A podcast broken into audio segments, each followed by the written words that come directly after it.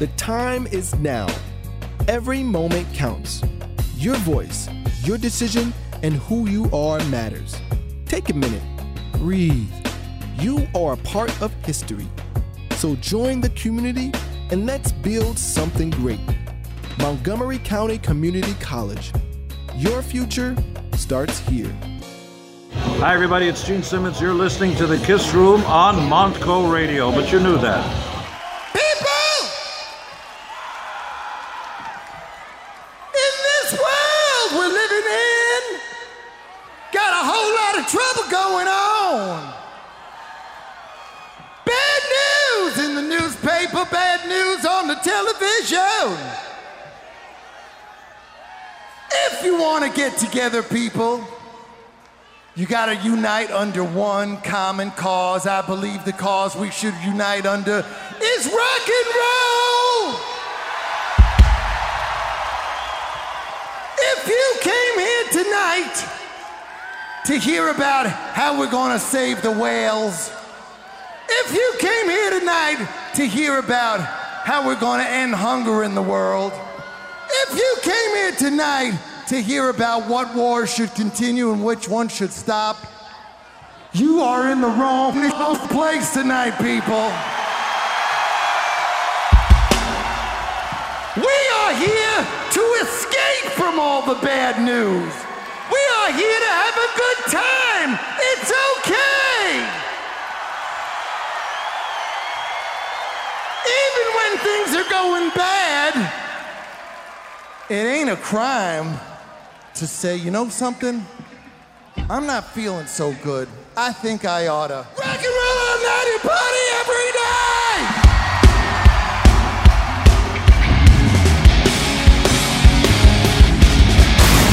party every day! You wanted the best and you got it! The highest band in the land, Kiss!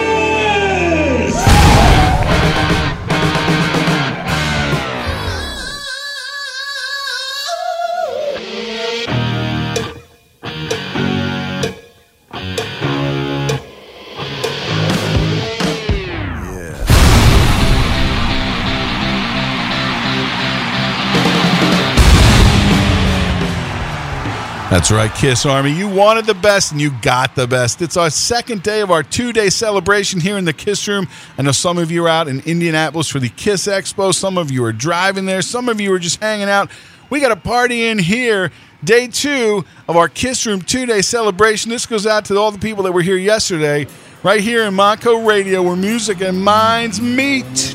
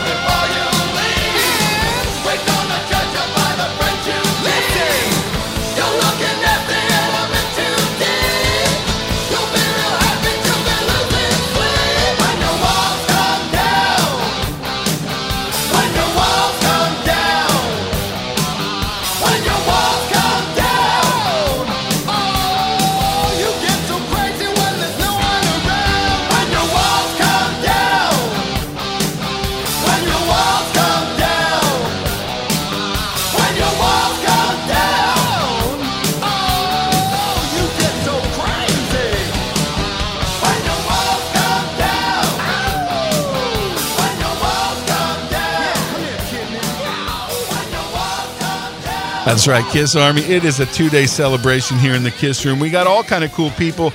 I'm going to talk to everybody. We're going to go around. And, you know, first, my first guest here, Tom. I call you Tom Stewart because that's how I first met you.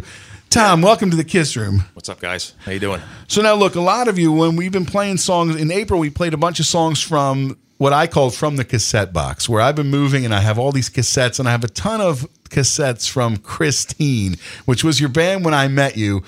And it's funny because I was thinking of this on that episode when Paul and Larry were here, and I said, oh, I've known Paul for 20 years. And I'm thinking, wait, it's 30 years.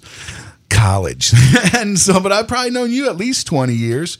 Well, that was probably 91. Yeah, early. So, you know, do the math.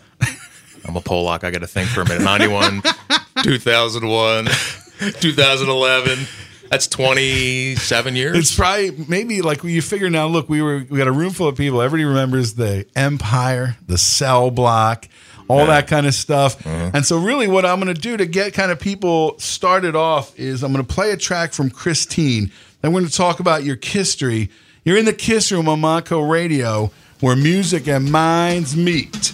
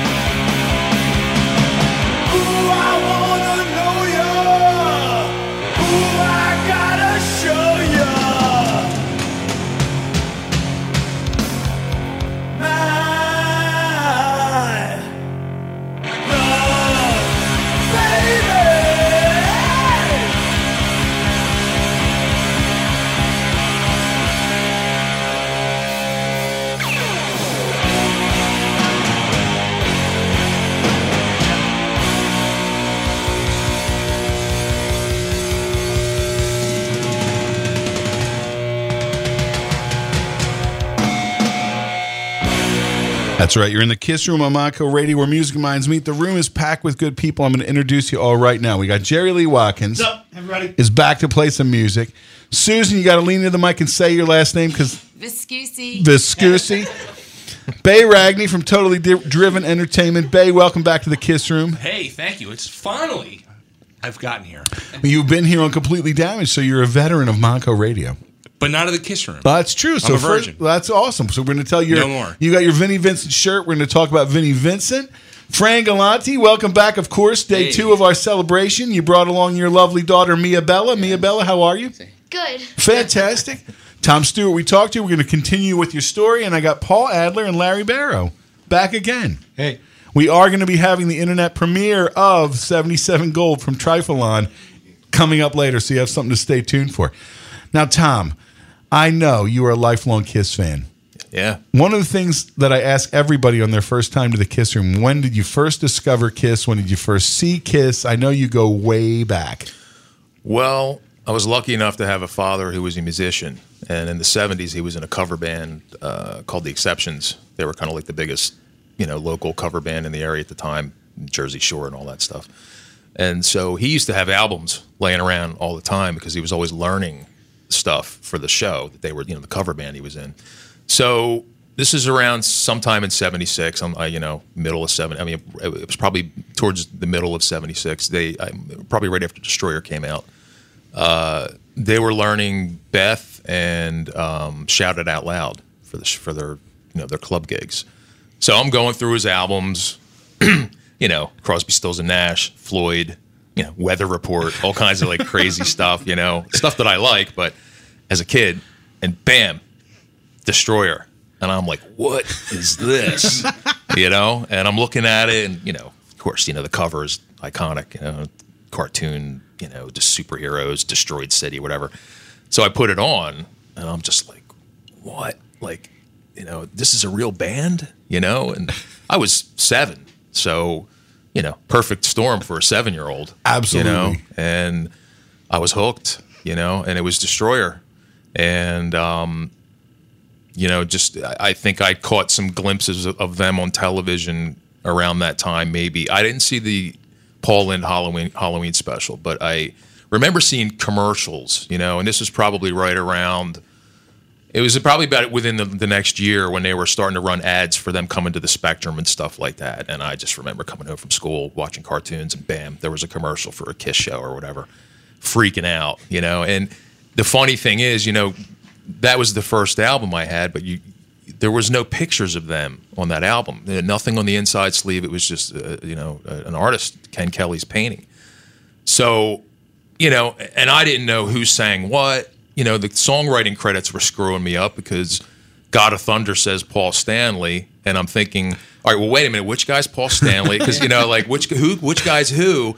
And it took me a little while before getting some magazines and figuring out who was who and who was singing what. So that first, like, few months of being a fan was really, you know, just discovering what the real deal was, you know. And I think I got Kiss Alive right after that, and that was just, I mean, you know, the gatefold, the cover, the live, seeing those live pictures, right. This is what they look like on stage. I mean, forget it. You know, it was just amazing, you know. I think that's one of the great things you talk to now, a lot of us, I think we're all kind of around the same age that's in here, except Mia Bella's very young, and you look much younger than me.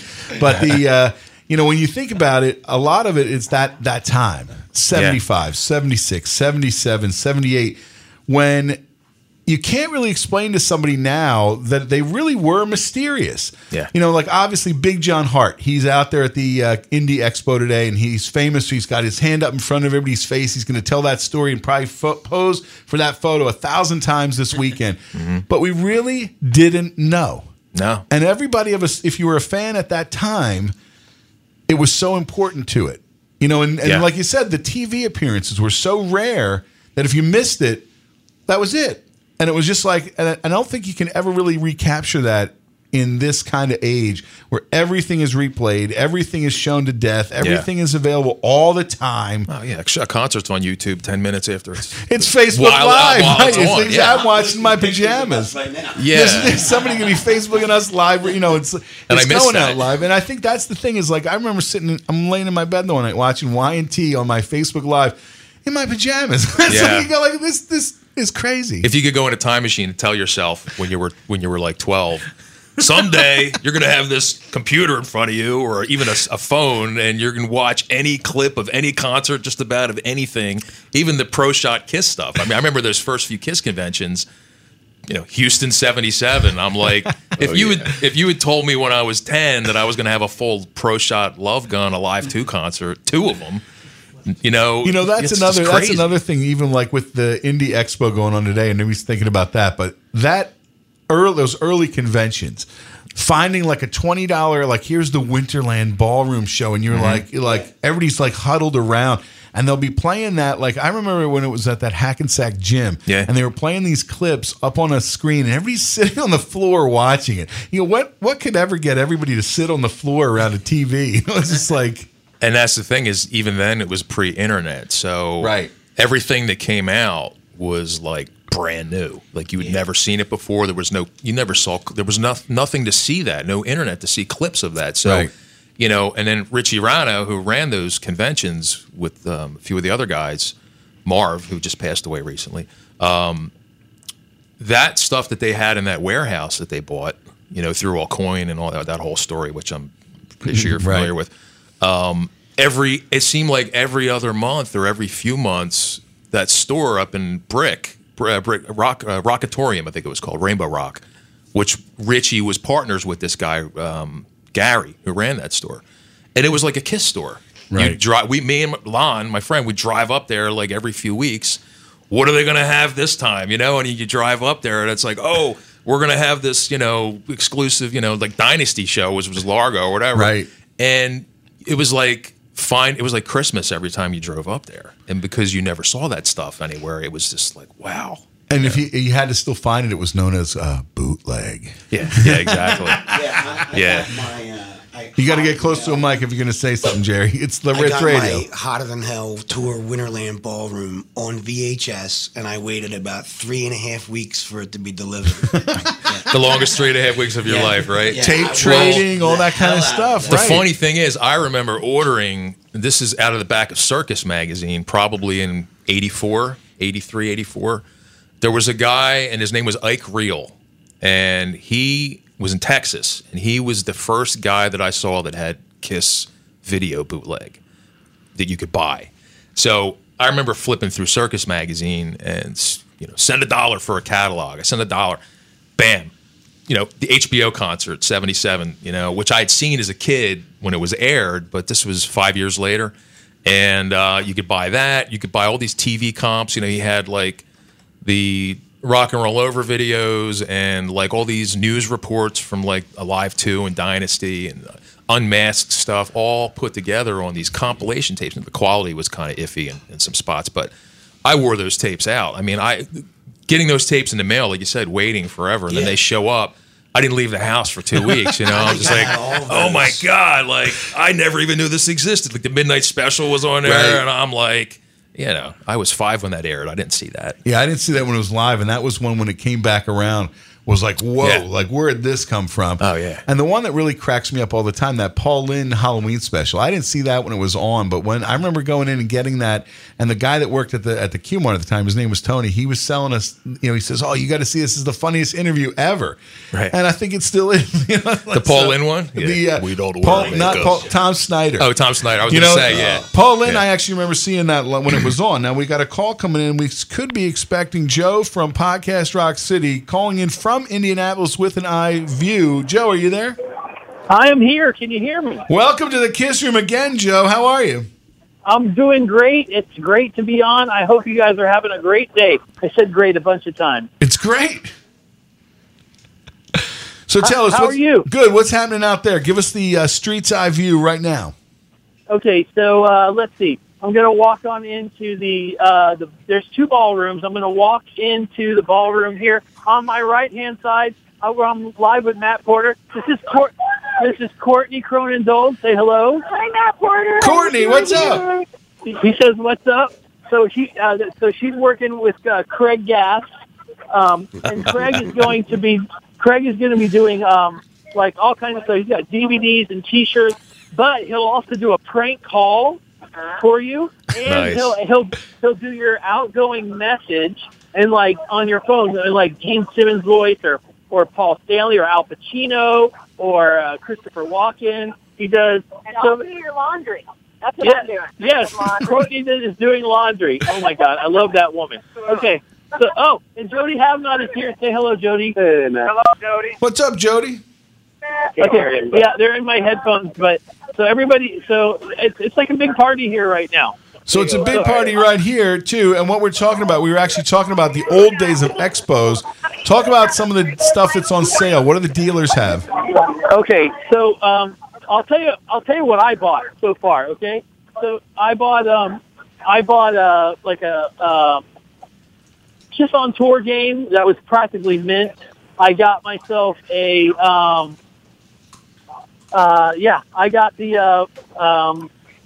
can't think of what it is right now. Color form. Wow, set. I remember those. Yeah. The color form set. I got Julian Gill is selling the Destroyer red vinyl. I picked that up, which is pretty cool. There's so much stuff here right now. Okay, I just met Lita Ford myself, and she yelled at me. It's okay. I'm not that upset about it, but why'd she yell at you? Where'd you touch her? She didn't really yell at me. She asked me. I was carrying my Kiss box set around, and she said, "What is that?" And I put it down on her pictures, and she was like, "Please not put that on the pictures." For me, I was like, "It's just pictures." Anyway, it's okay. Once I got to her, I told her a story, and she remembered the story, which was really great. Or at least she said she did, and that was a lot of fun. Okay, so let me tell you what I'm in the big ballroom right now. So we got Todd Kearns over here, we got Gene Simmons band right over here, and I will not go too close to them. Let's see. Then we've got Kiss. Just say hello. Hello, Mr. Forster. You have there's people everywhere. That's awesome. So now they've got this really long booth set up waiting for food. It's going to get crowded, yes, that's for sure. Okay, so we've got these really long booths that I guess this is the Kiss Museum, you know? No, Kiss, not the Kiss Museum.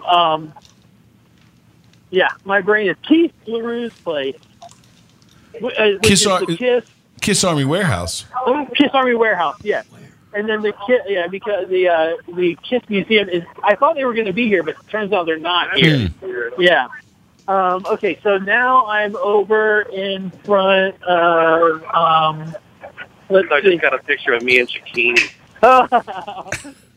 Okay, so now we're over here in front of. We're in front of Bob Hewlett right now, and Lisa Martini from. We're live on the radio right now. Sorry, I'm just giving a. Like a thing about everything. Woo! Yes. Bob's killing me right now. He's super funny. So he's here making fun of me. I'm gonna cry. And then Lita Ford is over here. Okay, let me go. I'm sorry. Am I driving you crazy right now? He's talking to you. I mean, that sounds great. I mean, you're giving us a good point of view. I'm kind of caught up. I want to be there, but we're all here having a party too. So, absolutely. All right. It is Matt Porter. Well, he's not here. He's in the ear. Nah. But we're live on Monco Radio. Starkey. Hey, Bill Starkey, fantastic. Man, how are you? I thought you'd be here. You know, I thought I would be there, too, and I think there was a time I might have been, but today I'm live on Monco Radio where music and minds meet. Wow. So we're having a great time. Woo! Absolutely. They have a pill for that. Okay, I'm going to keep moving. Thanks, Bill. Fantastic. Sorry, Matt. That's fine. I'm doing my best for you here. All right, it sounds like you're having a party. We're going to go to another song. Call me back later with some updates. Yes, I will. Thank you very much. I hope everybody's doing great. Bye-bye. Thanks, Joe. We'll talk to you soon. No problem. Say no to love. That's all right. See you. I got another on the side. When she says goodbye, that'll be all right. You see you. I got another on the side. Yeah.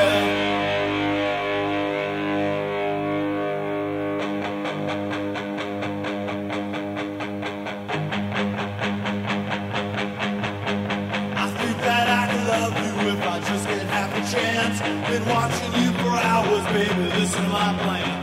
Don't wanna be a lover, don't wanna be a man, don't need no lonely hands, just a one night stand.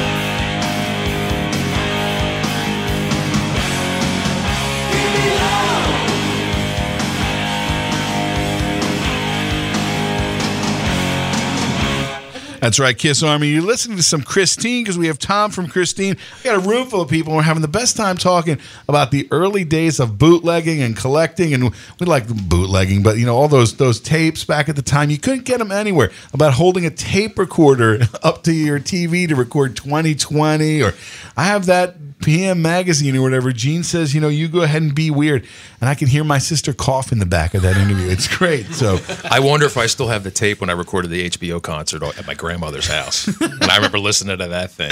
And if you have it in the back, probably somebody's going, "Tom, what are you doing? Do you want meatloaf or do you want chicken for dinner?" Yeah, we're talking the old school Kiss stuff. Now, one of the things we were talking about, everybody in here, like Bay has his radio show, we do the Kiss Room, but fanzines. You had one of the original fanzines. Talk about that. Well, it was called Animalized, and I was in print shop in high school, and this was in, well, I started the fanzine in 85, end of 85. So a buddy of mine, this guy John Doyle, who I haven't seen in God knows how long, 30 years at least, I met him in a mall one day, and we found out we were mutual Kiss fans looking through albums or whatever. And he went to the same school. He was in auto mechanic shop, and I was a print shop. We were just talking one day, and we're like, why don't we put together a fanzine for the band? And, you know, as a side benefit of that, maybe we can hook up with some backstage passes, get to meet the band, you know, and just live the whole experience of doing that. So I said, well, I'm in print shop. You know, if you want to be the man that makes the phone calls. And so he would call the Kiss office in New York, and he had a few conversations, I think with CK Lent at that time, I think, who was still involved with the band at that time. Or I don't remember if at the time, my timeline's kind of blurry. I was going to say, what are we talking about? 84, yeah. 85, 86.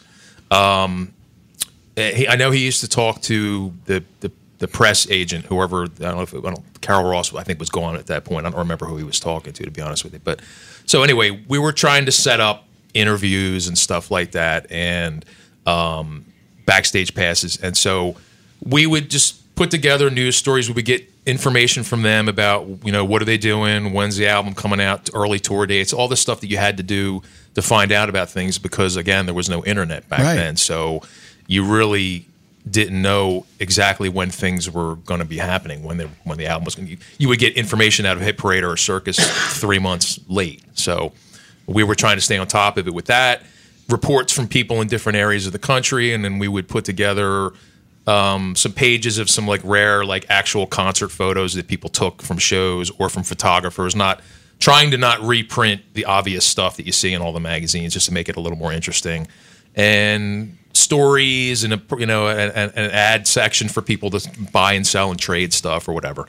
So we started doing that, and I would take all the information that he would gather and I would gather, and I would sit behind a word processor, literally hands-on, type it up, print it out on this contact sheet paper that you had to, you would print out like almost like a photograph. You would develop it, paste it up onto a layout, take it into the dark room, shoot a picture of it, make a negative, make a printing plate, slap it on the printing press, and print it. It used to be work, right? Well, it was work. And my shop teacher was like, "Are you going to reimburse me for all this paper you're using?" I'm like, "No, we ain't making any money over this."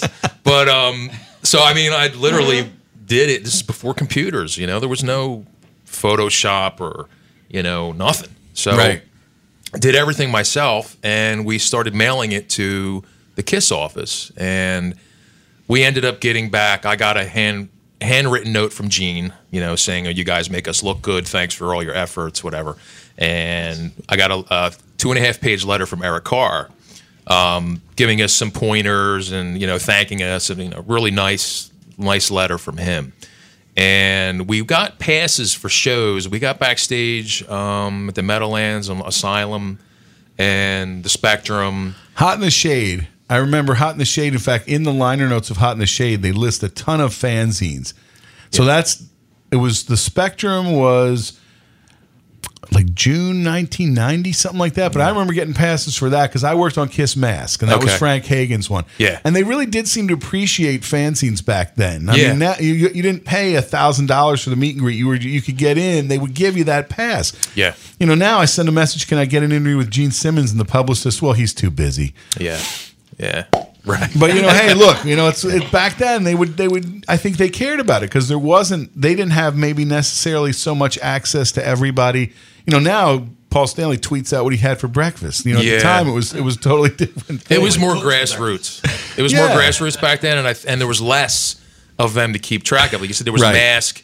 There was Kiss Classics, I think, was it Brian Rademacher that ran that? I don't remember. But there was just a few. And they were all localized, and there wasn't, again, without the internet, the access wasn't there. It wasn't easy for everybody to do that. Right. You had to be connected. You had a print shop or whatever.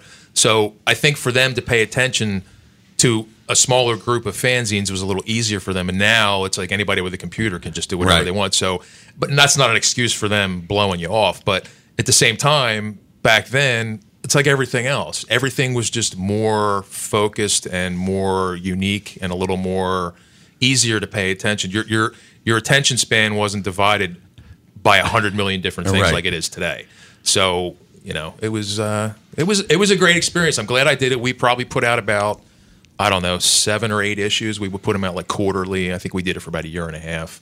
And when I graduated from when I was a senior, that's kind of when it just ended, and we went on to other things. I started playing in bands and just kind of got distracted by other stuff, But and then we ended up in that fanzine book that they put out. Right. I forget the exact title of it, but it was like the Ultimate Fanzine Collection or whatever. And that's a great book. Anybody that's out there that's listening, if you have that, you're featured in there. I know Kiss Mask, which Frank Hagen did. I worked on that. That's in there.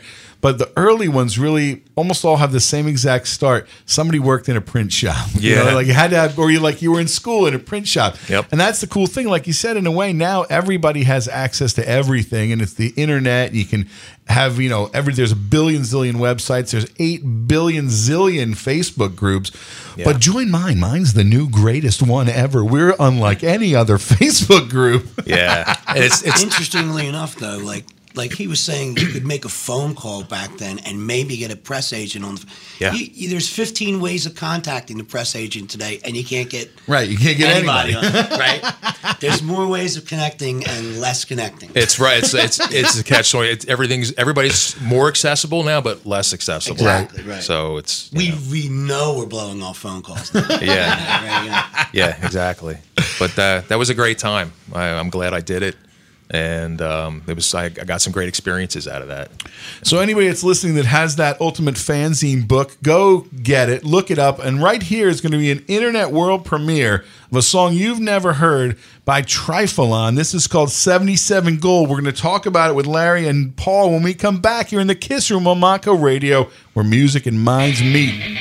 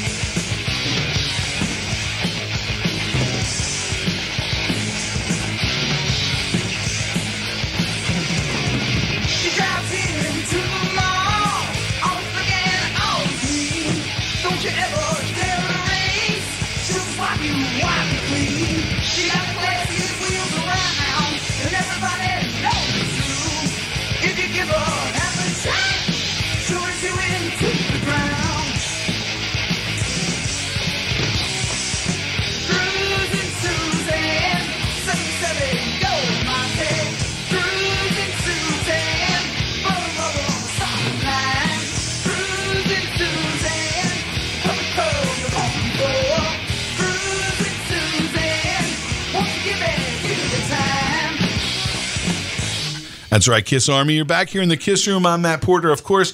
And then we just heard Trifalon. That's 77 Gold. Now, Paul and Larry were here last month in the Kiss Room, and I kept saying, Paul, I've known you for 20 years. That's from 30 years ago. That's, and it reminds me of college. 33. Just as, 33. Reminds me even more. Talk about that. Now, this is, we were talking a lot about history of, like, fanzines, things like that. Home recording, things like that, 30 years ago. There was no such thing. If you had a Fostex, you could but it sounded terrible. So we recorded that at a place called Fresh Tracks in Cheltenham, Pennsylvania. Just a little storefront with a mattress against the front window, and it was really crude. And I think it was 8-track. Was it 8-track? Yeah, 8-track. They had one guitar tone. The guy put in the same effect, same echo for every recording. Everything that came in that studio sounded exactly the same.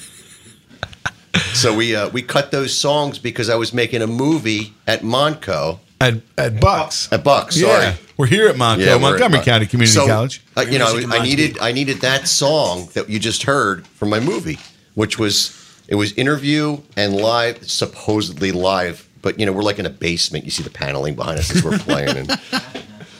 But that's why we recorded that song, was for the movie. That's fantastic. Now, look, one of the things we were talking off the air, you were at M3. Yes. And you had a... live in person on view with Ace. It was not one for the books in a good way. Ace was something was very wrong. I don't know if maybe he couldn't hear his monitor or he was sick, but something clearly was falling apart on that stage. And Richie Scarlett and all those guys were trying really hard to pull the band back together and keep it going. He stopped singing in the middle of Cold Gin. I mean, just dead stop, walked away from the mic, was playing his guitar kind of, and his guitar solo wasn't real good. It just wasn't good. So I was playing down at an event on Sunday, which is sort of associated with M3. It's Sleazy Slimy Sunday, they call it. Bradley Entertainment. Bradley. So I was backstage there, and I was talking to some of the techs that worked both shows, and I'm asking everybody, like, what's going on? What happened to Ace yesterday? Oh, that was terrible. He was a mess. But I'm like, so, the elephant in the room, was it drugs? Was it alcohol? Everybody said no. One guy said he thought it might have been, but the consensus from all the road crew guys that were working backstage was it was not drugs or alcohol. Something else was in play. And after he was done, they actually had to have two people help him walk off the stage and out of the venue. He couldn't move on his own. Whatever. Wow. End of the road. That's the thing we've been talking a lot about, end of the road and how it's going to look. And obviously we would like at least one more show with everybody on it. That'd be great. And I mean, I think a bunch of us, we were all at that show at Ardmore Theater last year. That Ace was great that night. I mean, it's just like, and I guess even the night before up in somewhere in New Jersey, he had played and everybody said he was really good. But for some reason that M3, and I mean, I'm only basing it on the videos, but yeah, not good. Not good. I mean, sloppy. It looked like his fingers weren't moving right. It was not good. I was watching people too, and everybody's had their KISS shirts on. People came to that show to see Ace. Yeah, absolutely. I was there for two bands that day, Ace and Loudness. Loudness got held up in customs for the second year in a row. Thanks, guys. Thanks. Okay, look, I'm going to take these borders, and we're never going to have Loudness again. Easy-o, you're not getting in either, okay? And apparently that's when all that started for them. Every time I hear Loudness, I think of that clip on the Mighty Metal Shop on YSP, and they have a little soundbite of the singer. This is Benoit the Hour of Roundness. You're listening to 94 WYSP, Philadelphia. Very politically incorrect. I apologize. But it was funny. It's the way you remember it, right? It's the way you remember it. That's what it sounded like. Yeah. Wow. All right, well, so there's a lot going on, obviously, with KISS guitar players. Everybody is familiar with the fact that Vinnie Vincent is out there doing his thing. Bay met him last week. We're going to talk about that after we go to this. She's the kind of girl that I love to love. The angels sing with mystery. Heaven sent from up above. She's a living fantasy. Poetry in motion.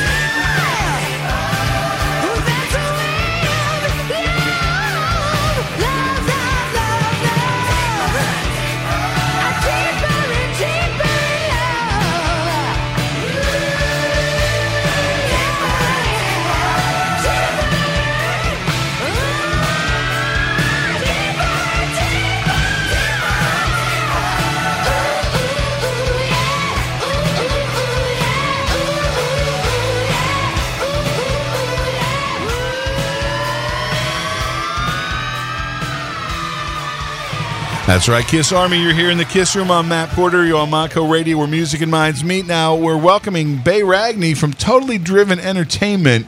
You've been on Monco Radio when we were doing Completely Damaged, but welcome to the Kiss Room. Damaged!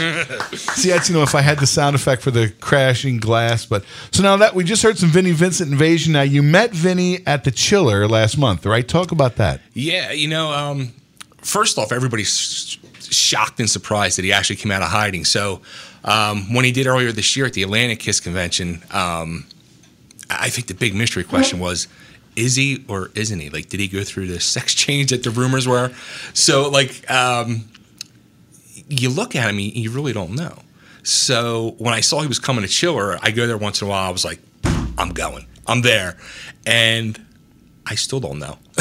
Well, but you know what? There's actually, it's funny because, of course, you have a couple different, you know, camps on this. A couple people, oh, you shouldn't ask because whatever he wants to do, yeah, it's great. I'm so evolved. But I think everybody was very, confused, or I think maybe, you know, curious for sure.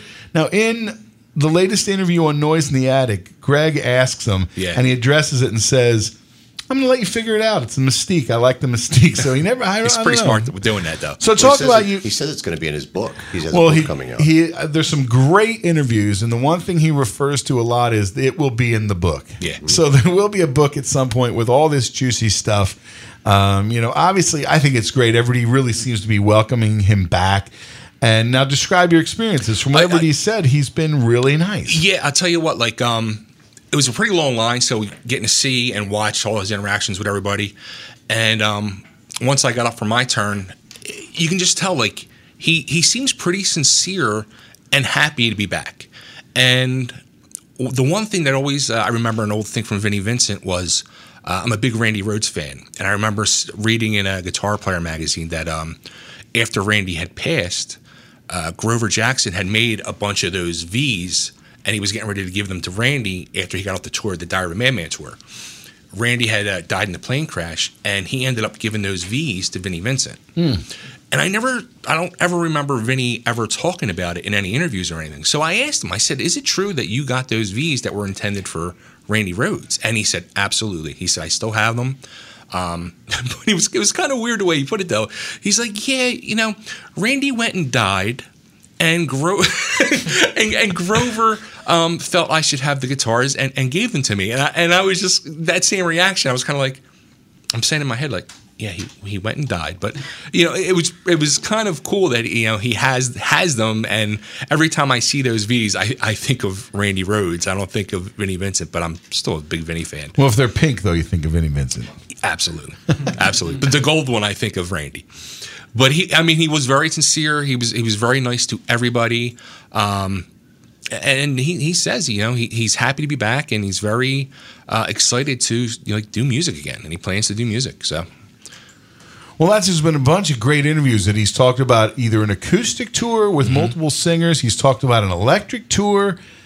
All of that would be, you know, pretty amazing. And it seems like, you know, everybody's very receptive. One of the things that I will note, that if you listen to the Kiss Room on any kind of regularity, you know that Vinnie Vincent has been announced as a guest at the Nashville Rock and Pod Expo, which I will be at. Apparently, he's going to do a track-by-track of Lick It Up for an Albums Unleashed episode with Chris Sinzak and Aaron Camaro live on stage at the Nashville Rock and Pod, which is going to be amazing. So everybody really should come out to that.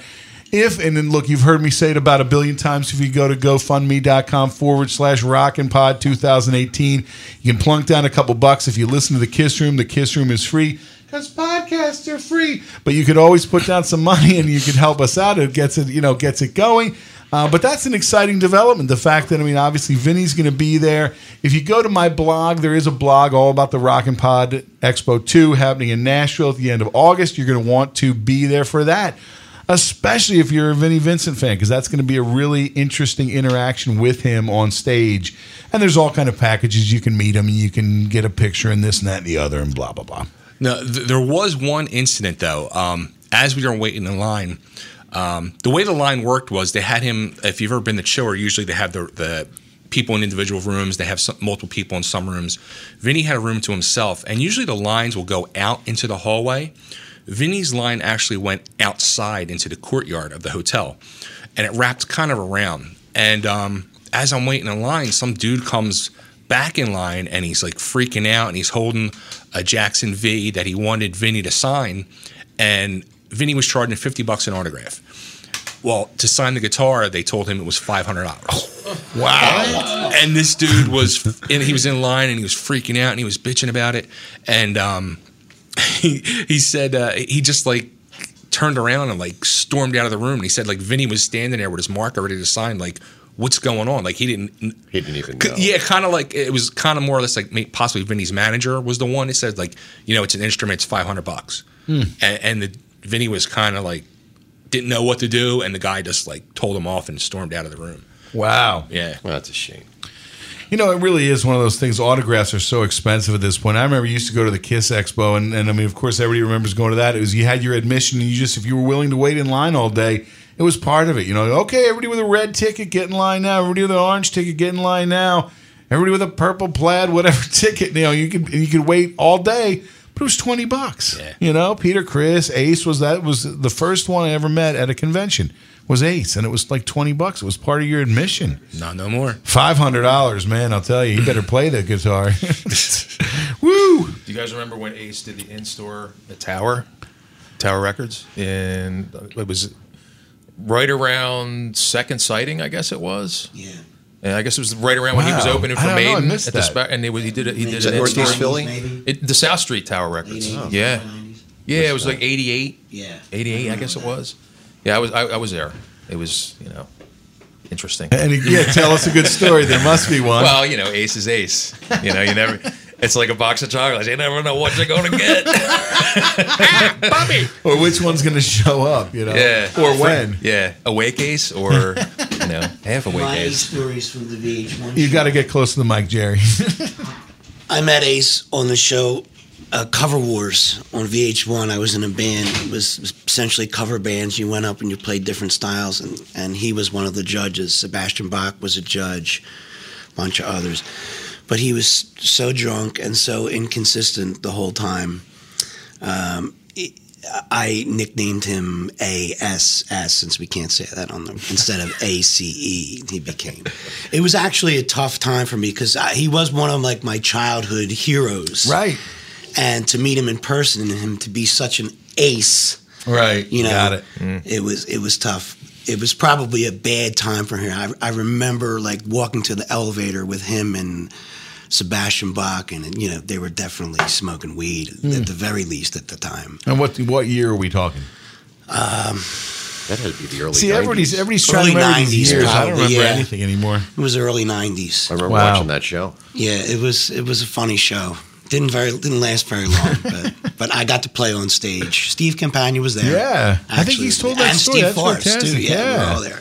Ace doesn't think about bands, stuff. He doesn't think about the effect it has. My son's been a Kiss fan since he was 5 years old. You know, maybe younger. He used to know all the members of Kiss, Vinny, and he can name them all. Anyway. So he always wanted to meet some KISS members, and I took him to the record convention that comes into Oaks. Right. We met Peter there one year. Yeah. So we wait in line to meet Ace. We get up, and Ace was just not nice. Wow. Not nice. So we get done, and my son and I go out, and he's like, I don't ever want to talk about him again. I don't ever want to see him. That sucks. And my son was really upset about that. He yelled at me for playing a keyboard solo on Cold Gin because he wasn't playing it. We were on television, and it was live. And I'm standing next to Paul Schaefer. And Paul doesn't know the song, and he says, "Do you know the song on the keyboard?" And I go, "Yeah, I'll play it, right?" So I'm playing it, and Ace is looking over at me, and the whole time, and I could tell he was agitated, you know. And he comes up to me, he goes, "There's no piano in KISS music." He yelled right at me, and I'm like, "You're like, I'm playing the guitar solo on the piano." See, and that's the thing. You have to say to yourself, if you're Ace, this is part of the reason that I'm not involved. You can't be that way. You have a public persona. Paul and Gene are very aware of that, and they monitor that, and they want a certain thing to happen with their fans. And I think that's why Ace isn't in the band. Paul won't work with him ever again in that respect, and that's probably why. He's a You know what? You know, it's a lot of it when you think about those original. Well, that's the thing. those original four, everybody's got a different personality. But look, everybody's got a different personality. But that's the thing. Is like, I think one of the things that you forget when you get to be super famous for a long time is that for somebody like, you know, you say you bring your son, it's going to be maybe his one time ever meeting him. And the problem is if you don't have a good experience, it does kind of ruin it for you. You know, it's like, it causes ripple effects. And, you know, you think to yourself, oh man. And especially now, like we were talking earlier about, you know, the internet and how it changed fanzines and this and that and the other. Now you can get a nasty tweet from somebody you really like, you know, it's like, you know, you have this kind of access, but you know, you can also have the bad effect of kind of going like, well, you know, hey, gee, I didn't, you know, really mean it that way or whatever, but yeah. So I was surprised yesterday to hear that story from Tony about the stealing of the song, quote unquote. Well, you know, I never knew that. When we come back in our reset right now, in fact, I'm going to reset. I'm going to play that song, and you can all judge for yourself. Tony did send it to me, so why don't we go to our reset? It's our 1 o'clock here in Monco Radio. Hold on one second. We'll be right back. Kiss room, meet you in the kiss room with Matt Porter and the podcast crew. Hey, you're not allowed to smoke in the kiss room. Hi, everybody, it's Gene Simmons. You're listening to the Kiss Room on Monco Radio, but you knew that. You wanted the best, and you got it. The hottest man in the land, Matt Porter.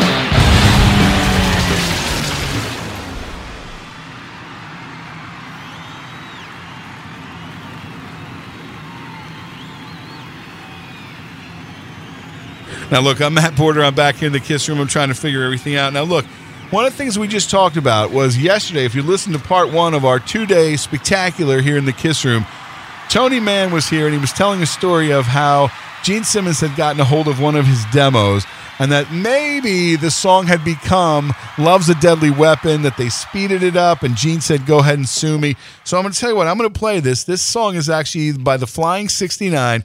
It's called Blinded by the Devil. You decide. Here in the Kiss Room on Monco Radio, where music and minds meet.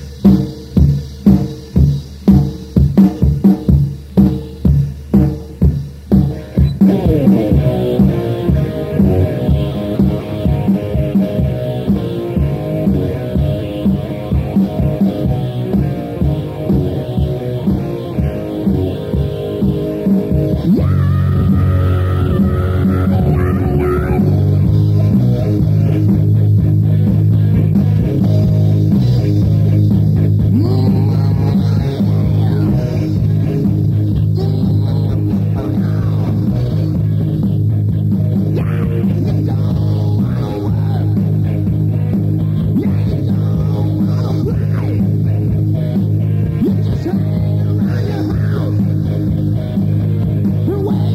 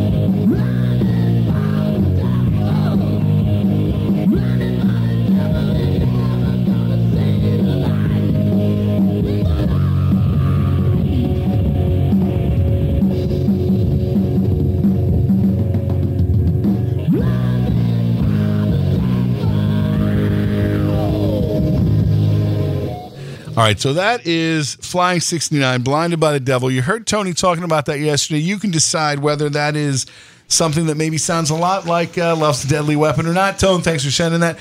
Now, look, here's the other thing. Of course, we announced yesterday the launch of the Kiss Room Demos Project Volume 5.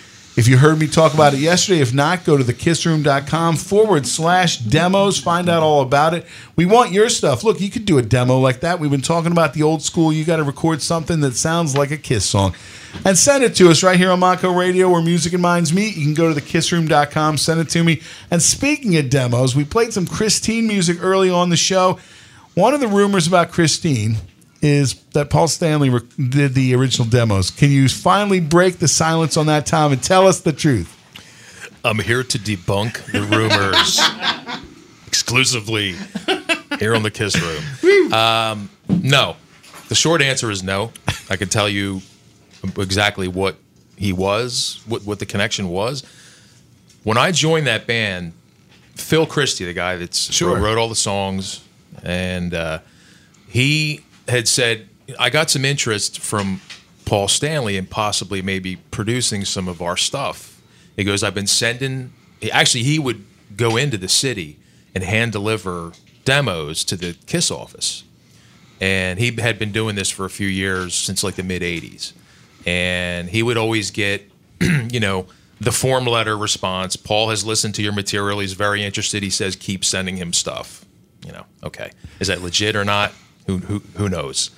But he would, you know, when we would, every time we would do any kind of recordings, and he, when I joined the band, we had done like a 12-song studio session, and we ended up releasing bits and pieces of that, and then eventually a little CD. But we sent that to him again. Same response from the Kiss office. You know, Paul is aware of your material. He enjoys it. You know, he keeps sending your stuff. You know, that sort of a thing. So that was it, basically. And then, you know, Phil was running with that, you know, like, okay, you know, that's, he's interested, and I'm going to just keep sending him stuff. So we ended up going, around 92 into 93, we ended up signing a development management deal with this guy, Brian Kushner, who managed Britney Fox. Sure, that's why I come in. And so, we ended up going into the studio to remix 4 songs off of those demos that we did. And he had Mike Kelly-Smith from Britney come in and do the mixing on it. He added a couple of guitar solos on some stuff. And to put together a 4-song demo that Brian could shop for us to labels. So he shopped it, and there was supposedly minimal interest. You know, like the main response was, well, if you brought me these guys 6-7 years ago, they'd be touring the world by now. But it's not, you know. And he did get offered. Paul's scratching his head too. Same thing. Yeah, we had the same thing happen with Atlantic. Did you? Yeah, and it's very frustrating. This is 92, 93. Right. You know, Nirvana, Pearl Jam was already. So he did say we got offered like a what was called a development deal from, I guess it was Atco and maybe Arista, however you said that. And he was like, basically, you won't be lucky to get a video. You'll end up going into debt. It's really not worth even bothering with at this point. You're going to put a record out. It's going to sink. You know, no promotion, nothing. So he passed on that. And then the band split up probably 6 months after that, within a year. And so fast forward to when Alive 3 came out, which was 93? 94? Yeah, 93. I went to a listening party for that meet and greet sort of thing up in New York City, and the band was there, and I think it was just Paul and Gene, if I remember right. And so I was there, and I brought a package with the Christine stuff, and we were actually still together at that point. And I had the Christine bumper sticker on the outside of the package, so it was very clear who it was and all that stuff. And I handed it to him when I met him, and he got it, and he looked at it, and he's like, I know you guys. I love your stuff. He's like, you guys been sending me stuff for years. He goes, keep sending me stuff. You know, he's like, I listen to it, you know, and, you know, just keep sending it. Basically, you know, it was a rushed, you know, they were trying to usher us like cattle in and out of there. Right. But, you know, he did acknowledge that. Now, you know, in my you know, in my idealistic viewpoint, I want to say that was legit, you know, but it could be something that he would just say to anybody, you know, just to be nice. It could be the difference between your experience meeting Ace when he wasn't so nice. Oh, I remember you. Exactly. I remember you and you and you and you were all there. Yeah, exactly. So that's kind of just, you know, and somehow or another, I don't know where the rumor got started that he was producing stuff for us. You know what I mean? It was just, there was some supposed interest there that never materialized, but how legit that interest was, I really can't say. Just keep sending them stuff. Yeah, yeah. Your band was great. I saw your band a ton of times. Thank you. At multiple places. I was friends with Brian Kushner. Okay. Cool. And if it's any consolation, your demos, I mean, everybody was pushing for Christine. It was that situation where even Britney, and he had Tough, which was another band from LA, they were kind of sort of on the edge of that, you know, falling off into the Nirvana thing. A little too late. But I remember being in Brian's office when we first got the Christine demo done. And I remember saying, this dude's got a Paul Stanley vibe about Phil. Yeah. And maybe I started the rumor. Maybe Brian started the rumor. I don't know, but I thought you guys had a really cool kind of Kiss Aerosmith vibe for the time, and your shows were great. Your videos were great. Everything was on point. I thought, you know, any day, boom, Christine was going to be hot. I thought so too.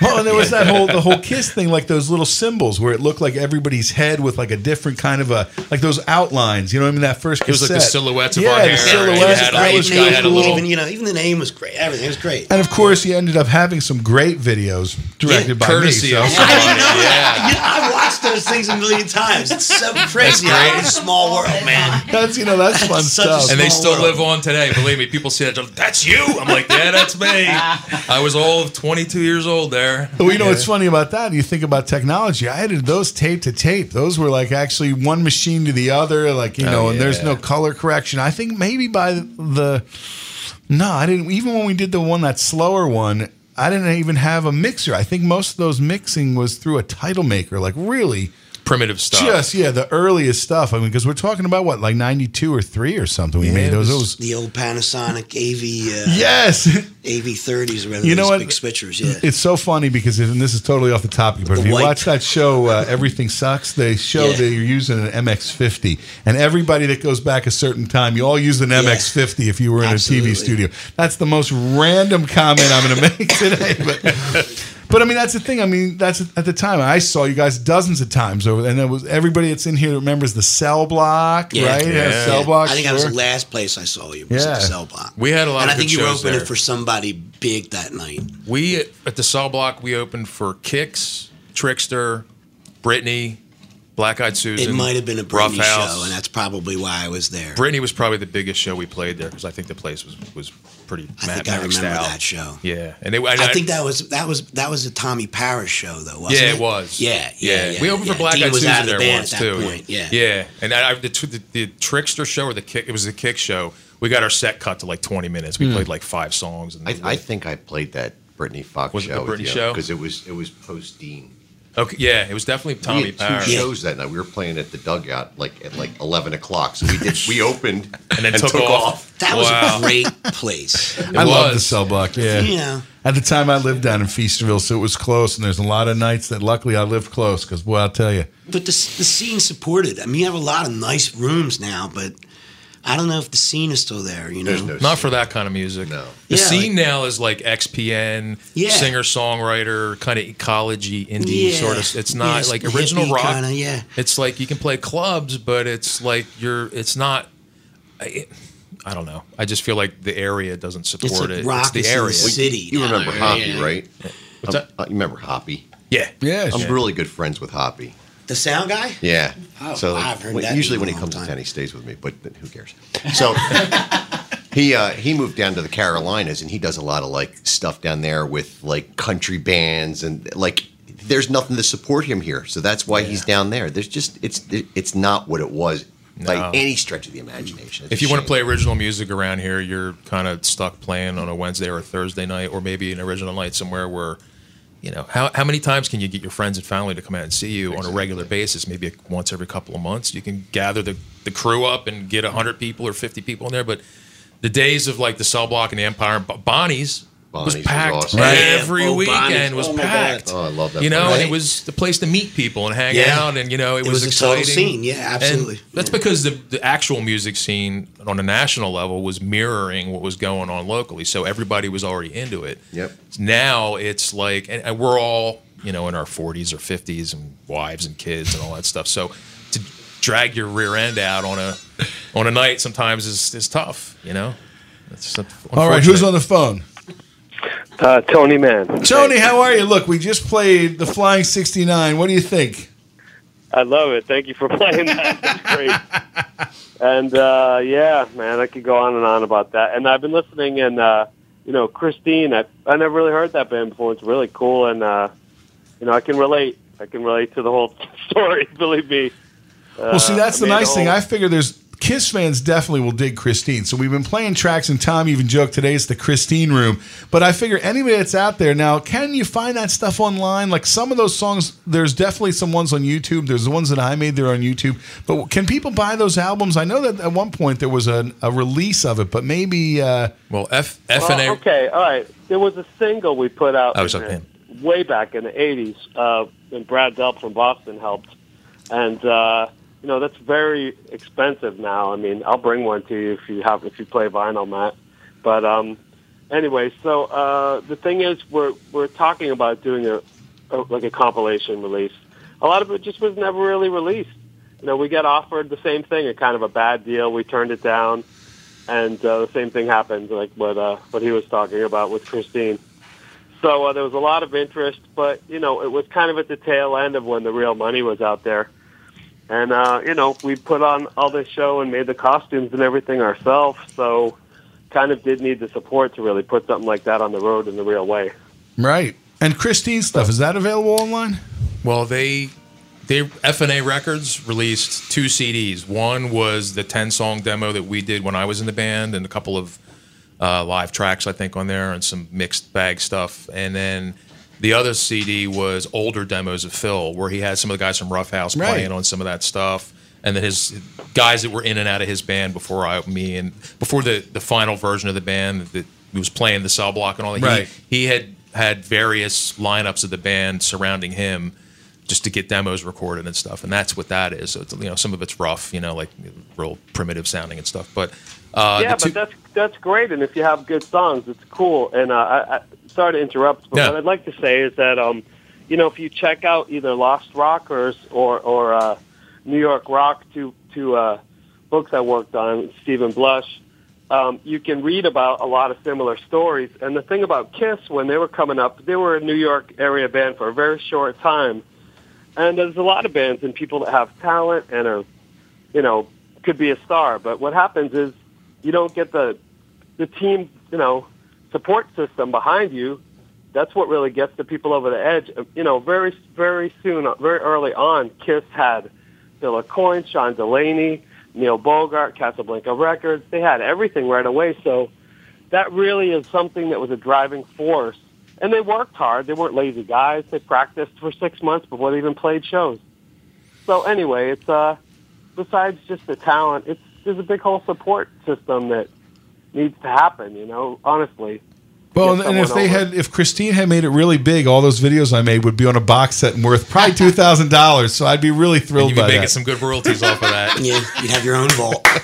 The Matt Porter vault. So, now look. Anyway, congrats, and really, you know, I listened to the Good Vibes show earlier, and that was really cool. That was a lot of fun. Yeah, so, and I wish I was still down at the Kiss Room right now, so that's why I called in. Next time you got to stay over, Tone. Yeah, all right, well, all the best to everybody. Thanks, and, pal. You know, check out Big John Hart's Pledge Music page, and if you're in Indy, go say hi to Big John Hart for me. I can't wait to read that book. Yeah. Thanks. I'm sure there's some crazy stuff in there. Yeah. All the best, and for the Kiss fans, check out New York Rock on St. Martin's Press, and Lost Rockers, the Powerhouse Books. You can find them on Amazon and in a lot of bookstores, if you can find any bookstores. Exactly. I love that book. Right. It was great to go and check out. Oh, you know, I went back over on the internet and went through almost every artist and listened to them and read about, read their wiki pages and stuff. It was a great rabbit hole to go down. We put a lot of work into those books, and New York Rock has a whole section on Kiss and the bands that you used to see on the posters that would open for them, like the Planets or Harlots of 42nd Street or Teenage Lust or whoever. We actually interviewed and spoke to these people, so you can read about the other bands that were around in the scene when Kiss was playing at the Diplomat and all those places.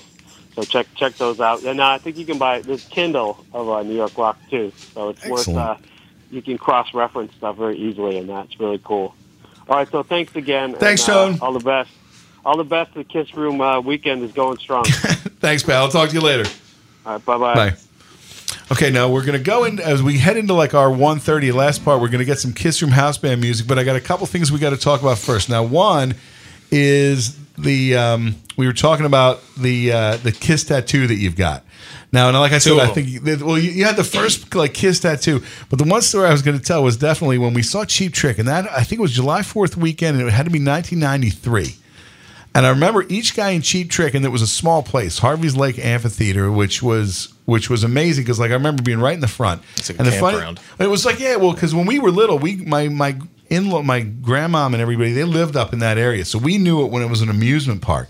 So to go there, and it was like, it felt like you were at like a carnival, and the band was Cheap Trick, and it was unbelievable. But each of them walking over to you and pointing out your tattoo, because obviously, like, people hadn't really seen that.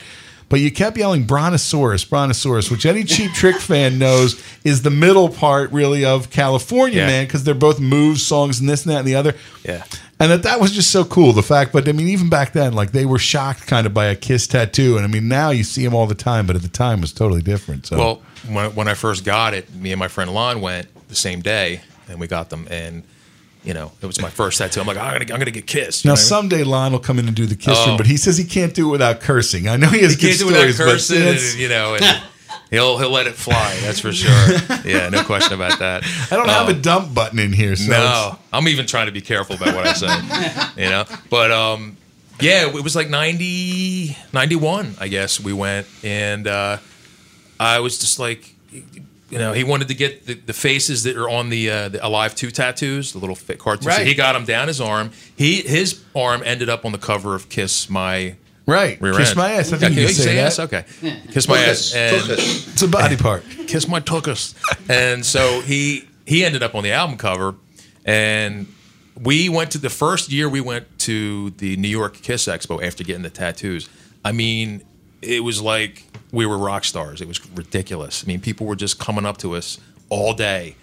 Can I take a picture of your arm? Can I? Back then, some people had like it was the 8mm camera. Yeah, right. So they were like, "Can we take video?" And I'm like, "Wow, that is the coolest thing." And I think me and him were like the first guys at that expo to have Kiss tattoos. And gradually, each year we would go back. We would see a few more people, and then somebody would have like Destroyer on their whole back and all kinds of crazy stuff. But my only regret with the tattoo is I decided to get each guy with my favorite era costume. So when you look at it, Ace is in his Alive outfit, Paul's in the Love Gun, Gene's in the Destroyer, and inevitably people are looking. I go, don't you know he don't wear the Alive outfit with the Destroyer outfit? Where's Anthony Porter? He used to be here for that conversation. I'm like, dude, I saw Kiss when you were in diapers, so just shut up. Anthony Thayer. Yes, I know they don't wear those costumes together. Can I see it? It's old. I mean, it's faded. Now, look, this is radio, so we're all looking at Tom's tattoo. Gene's in his Destroyer costume. Ace is in the Alive. costume. Paul's like that Love Gun shot where he's got the roses in his hand. Oh, yeah, that's so cool. And Peter's in Alive. Peter's a little too close to your breasts. I don't want to. So you know what? Ironic. What we're going to do, we're going to go to another Christine song. We're going to take a photo of the tattoo and put it in the Facebook group. Then we're going to get the Kiss Room House Band right here on Monco Radio, where music and minds meet.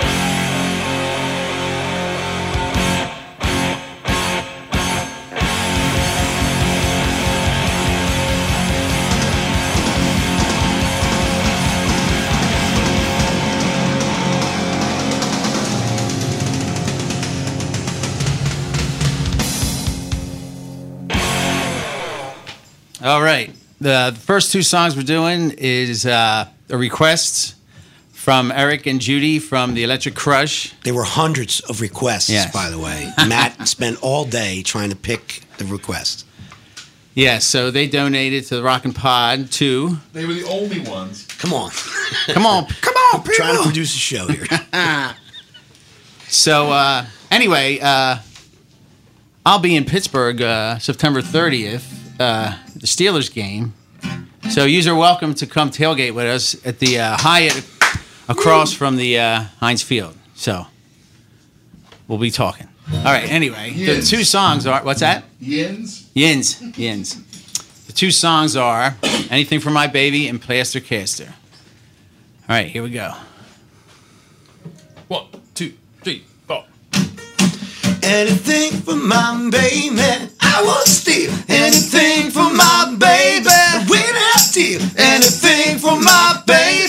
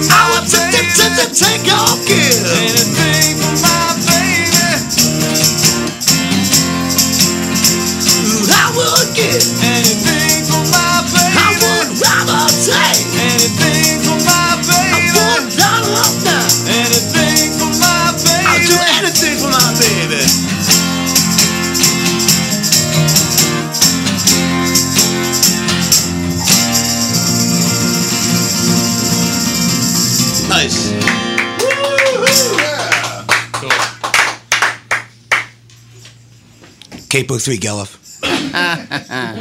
Switching up to 5. He's listening right now. Oh, is he? All right. Nice. 1, 2, 3, 4.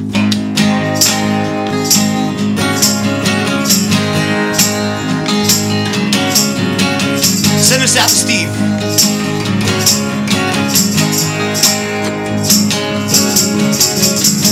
Baby's getting anxious, the hour's getting late, the night is almost over, she can't wait. Things are complicated, my love is in her hands, and there's no more way till she understands. The plaster's getting hot.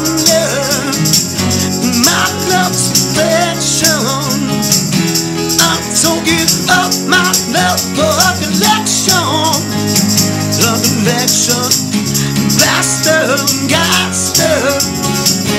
grab a hold of me fast.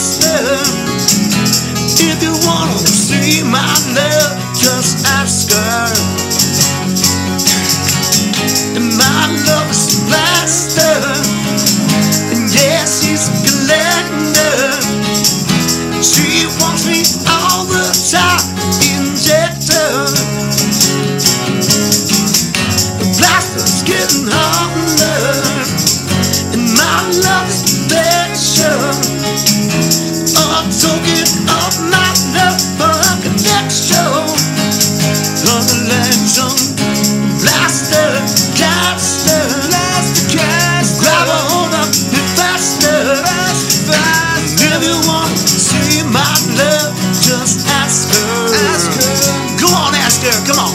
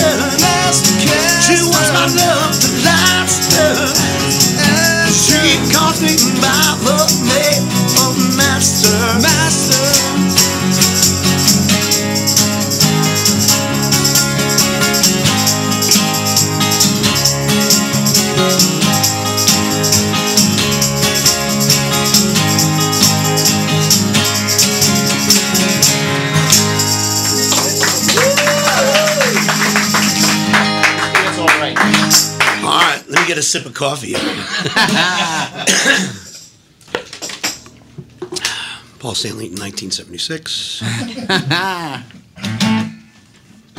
We're not going to do Just the Boy? Next year, I promise. Not that I don't like the song. Every second Friday in the summer, Kiss Room. Whenever you're ready, buddy. Ready? I'm sorry? Yeah.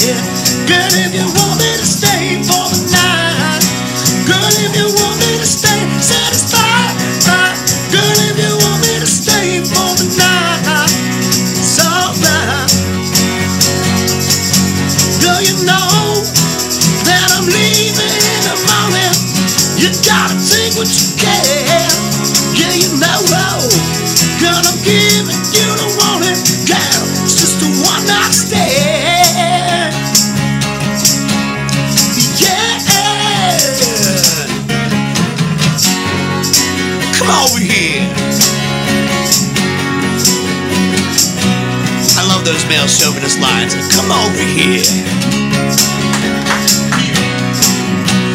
Wow, it's alright if you want me.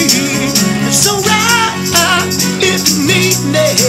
But if you you want me to stay for the night, girl, if you want me to stay satisfied, girl, if you want me to stay for the night, it's alright. If you want me, it's alright.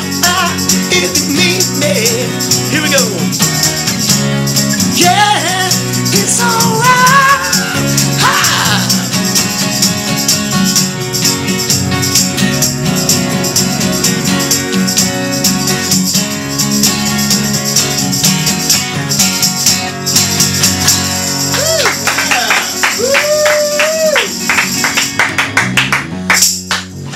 I'm glad you're singing tonight. All right, it's time for me and Bella. I'm gonna sit over here. Gotta put the phone down. All right, so let me see something here. Okay, so what was I gonna say? Oh, first thing is, you know, our Beatles on Ed Sullivan, we talked about before, was the Paul and Halloween special. So Mia's Paul and Halloween special is Kiss meets Scooby-Doo. Nice. Roll, Raggy. And one of her favorite songs is I Was Made for Loving You. So, and the other thing was, remember when I did that crazy little drummer boy love gun thing? I'm like, May, Cinco de Mayo. So I'm like, let's do I Was Made for Loving You with a Latin feel. Nice. So let me get set up here.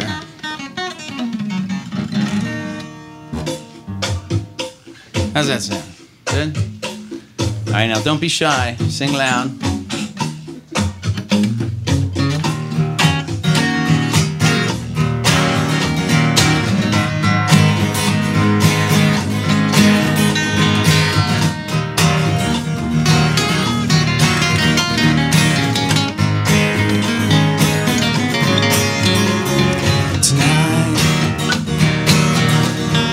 Give it all to you. In the darkness, there's so much I wanna do. Tonight, I wanna lay it at your feet, 'cause girl, I was made for you, and girl, you were made for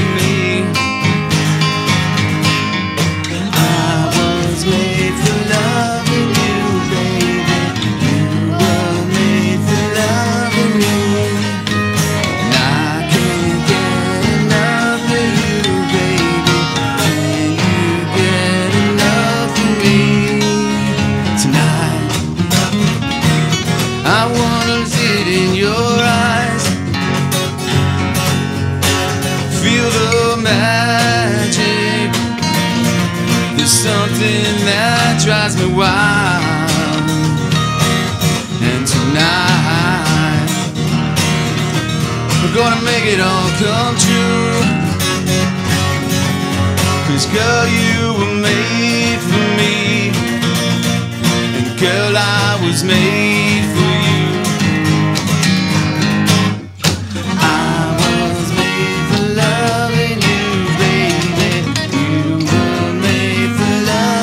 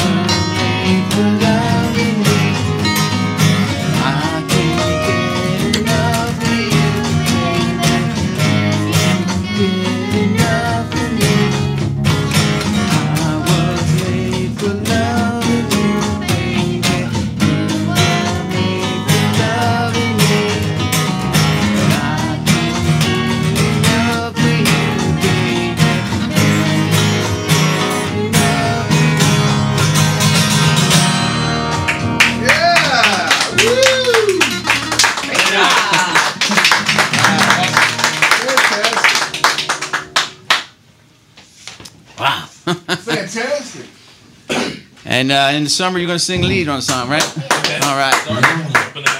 We got one more. That's it. Okay, so. Hey, this is Eric Singer, live from the NAMM 2018, and you're listening to The Kiss Room. Okay, I think I have my microphone back. Look, we're almost out of time because there's a show coming on right after The Kiss Room called Madhouse Theater. They're going to be up live next, so you can stay tuned for that. Or because it's Kiss Weekend, you can go to KGF Rocks. Joe Polo, Jody Havnot, those guys are holding it down. Brent is on KGF Rocks right now, so it is Kiss Weekend. Let's go right around. Everybody's give me some last-minute thoughts here. Let me bring up some mics. Jerry, how are you doing? Hey, fantastic everybody. Thanks for a great solo day. Thank you so much. Had a great time today at the Kiss Room. Nice to meet everybody. You can check me out online, jerryleewatkins.com for my music schedule. Of course, rockandrollkiss.com, which is Rock and Roll Over, Fran and Ours tribute band. And we're playing tonight. If you're in the Delco area, Fran and I are in a Green Day tribute band. We'll be playing at a place called Marty McGee's tonight. And love the show. Thanks, Matt. Fantastic. Thanks for having me. You're in your bed? All love to Vinnie Vincent. All love to Vinnie Vincent.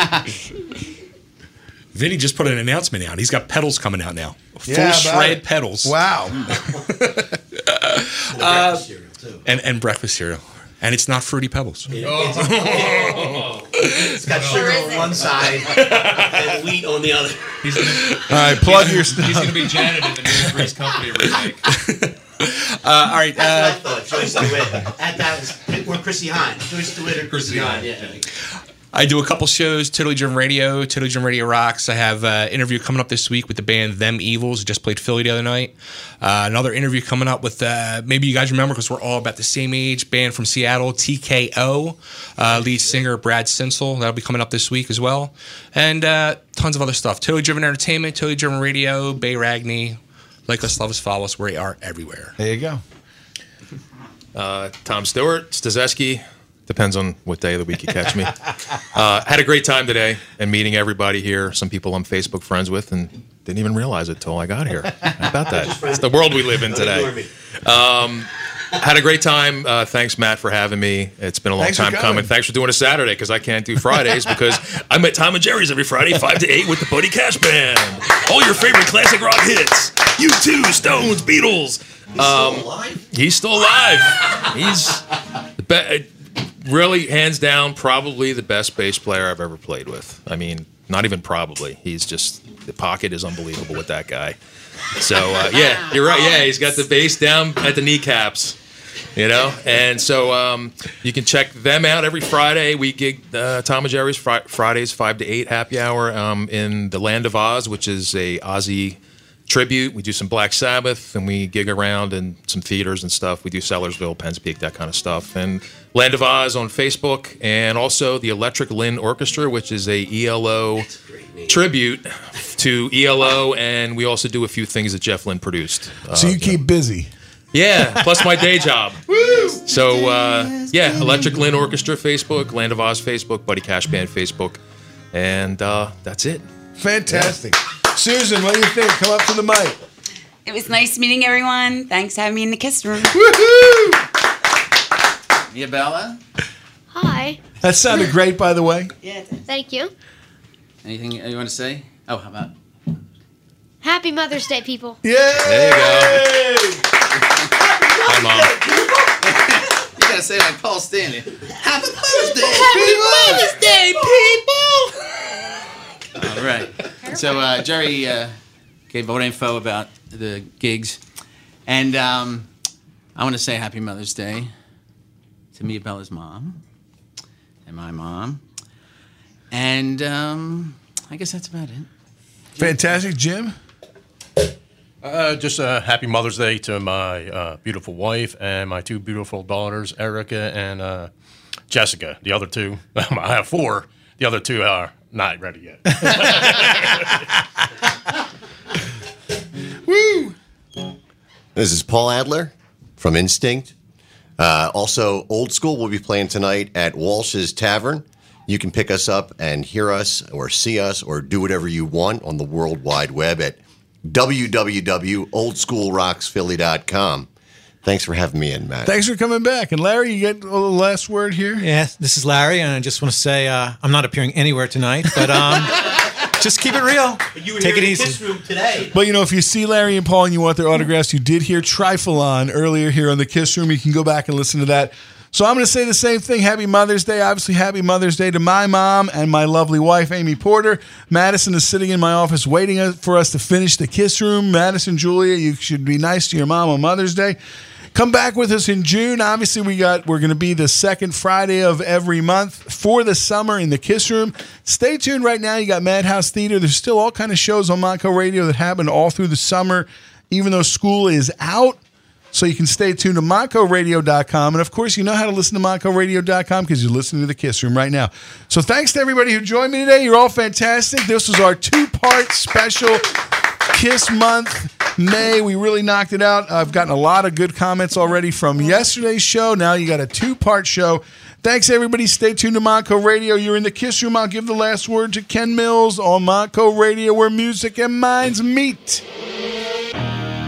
Check out these ads from the following shows. We are proud to call them the Friends of the Podkiss Network. We are one. We're a scene man.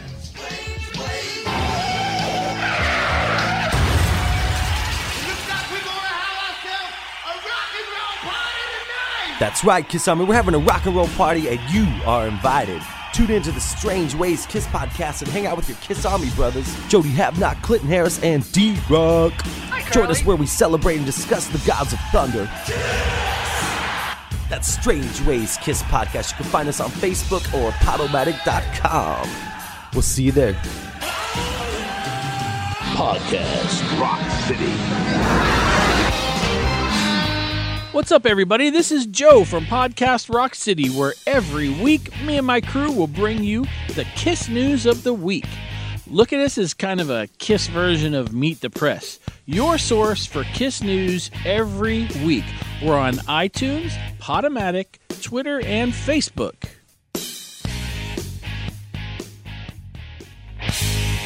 All right, Kiss Army. Since 2007... you've been getting Podkissed, the Kiss Audio fanzine for your ears. That's right, it's your Podkissed. Every month, the Podkiss crew, along with the Kiss Room, brings you Kiss talk like no one else, whether it be roundtables, interviews with the band past and present, analysis, and great Kiss fun. Hi, this is Dave Farrell, and you're listening to Podkissed. Hi, this is Bruce Kulick, and you're listening to Podkissed. The Podkissed. The Kiss Audio fanzine for your ears.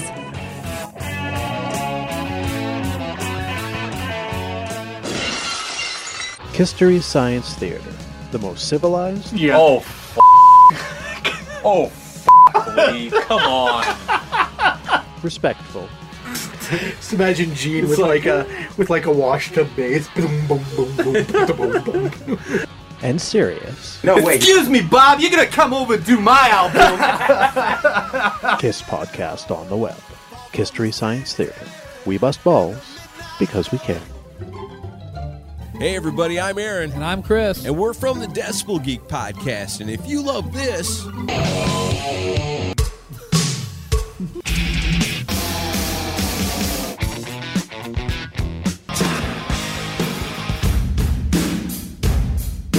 then you'll love us. That's right. Brand new episode every single Monday. You can find us on iTunes and at DecibelGeek.com. And the best thing is, it's rock and roll, and it's always free. Hey, I'm Dr. F***, and I'm the Ayatollah of Alcohola. And we are from the Rock and Metal Combat Podcast. If you want to check out some crazy, uncensored, unbiased, totally nuts reviews of classic hard rock and heavy metal albums, check us out. You can get us on Podbean and iTunes. New episodes every Sunday. How do I get a backstage pass? Yeah, you're listening to Harold. Grab your hairspray and your sister's makeup and try to fit in those spandex again. Join me, Bobby Dreher, along with Matt Porter, every second Friday of each month from 1 to 3, right before the Kiss Room, on Monco Radio, where music and minds meet.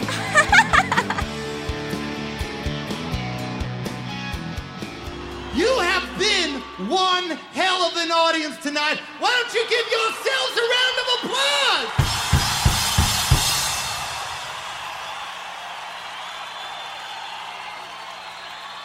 I'll tell you something. You know, a lot of bands like to brag about their fans. Now, naturally, you better believe we brag about you, but we want you to know something.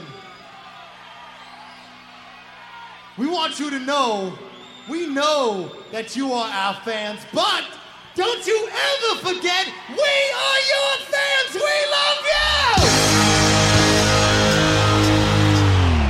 Thank you for listening to The Kiss Room. Stay tuned to Montco Radio.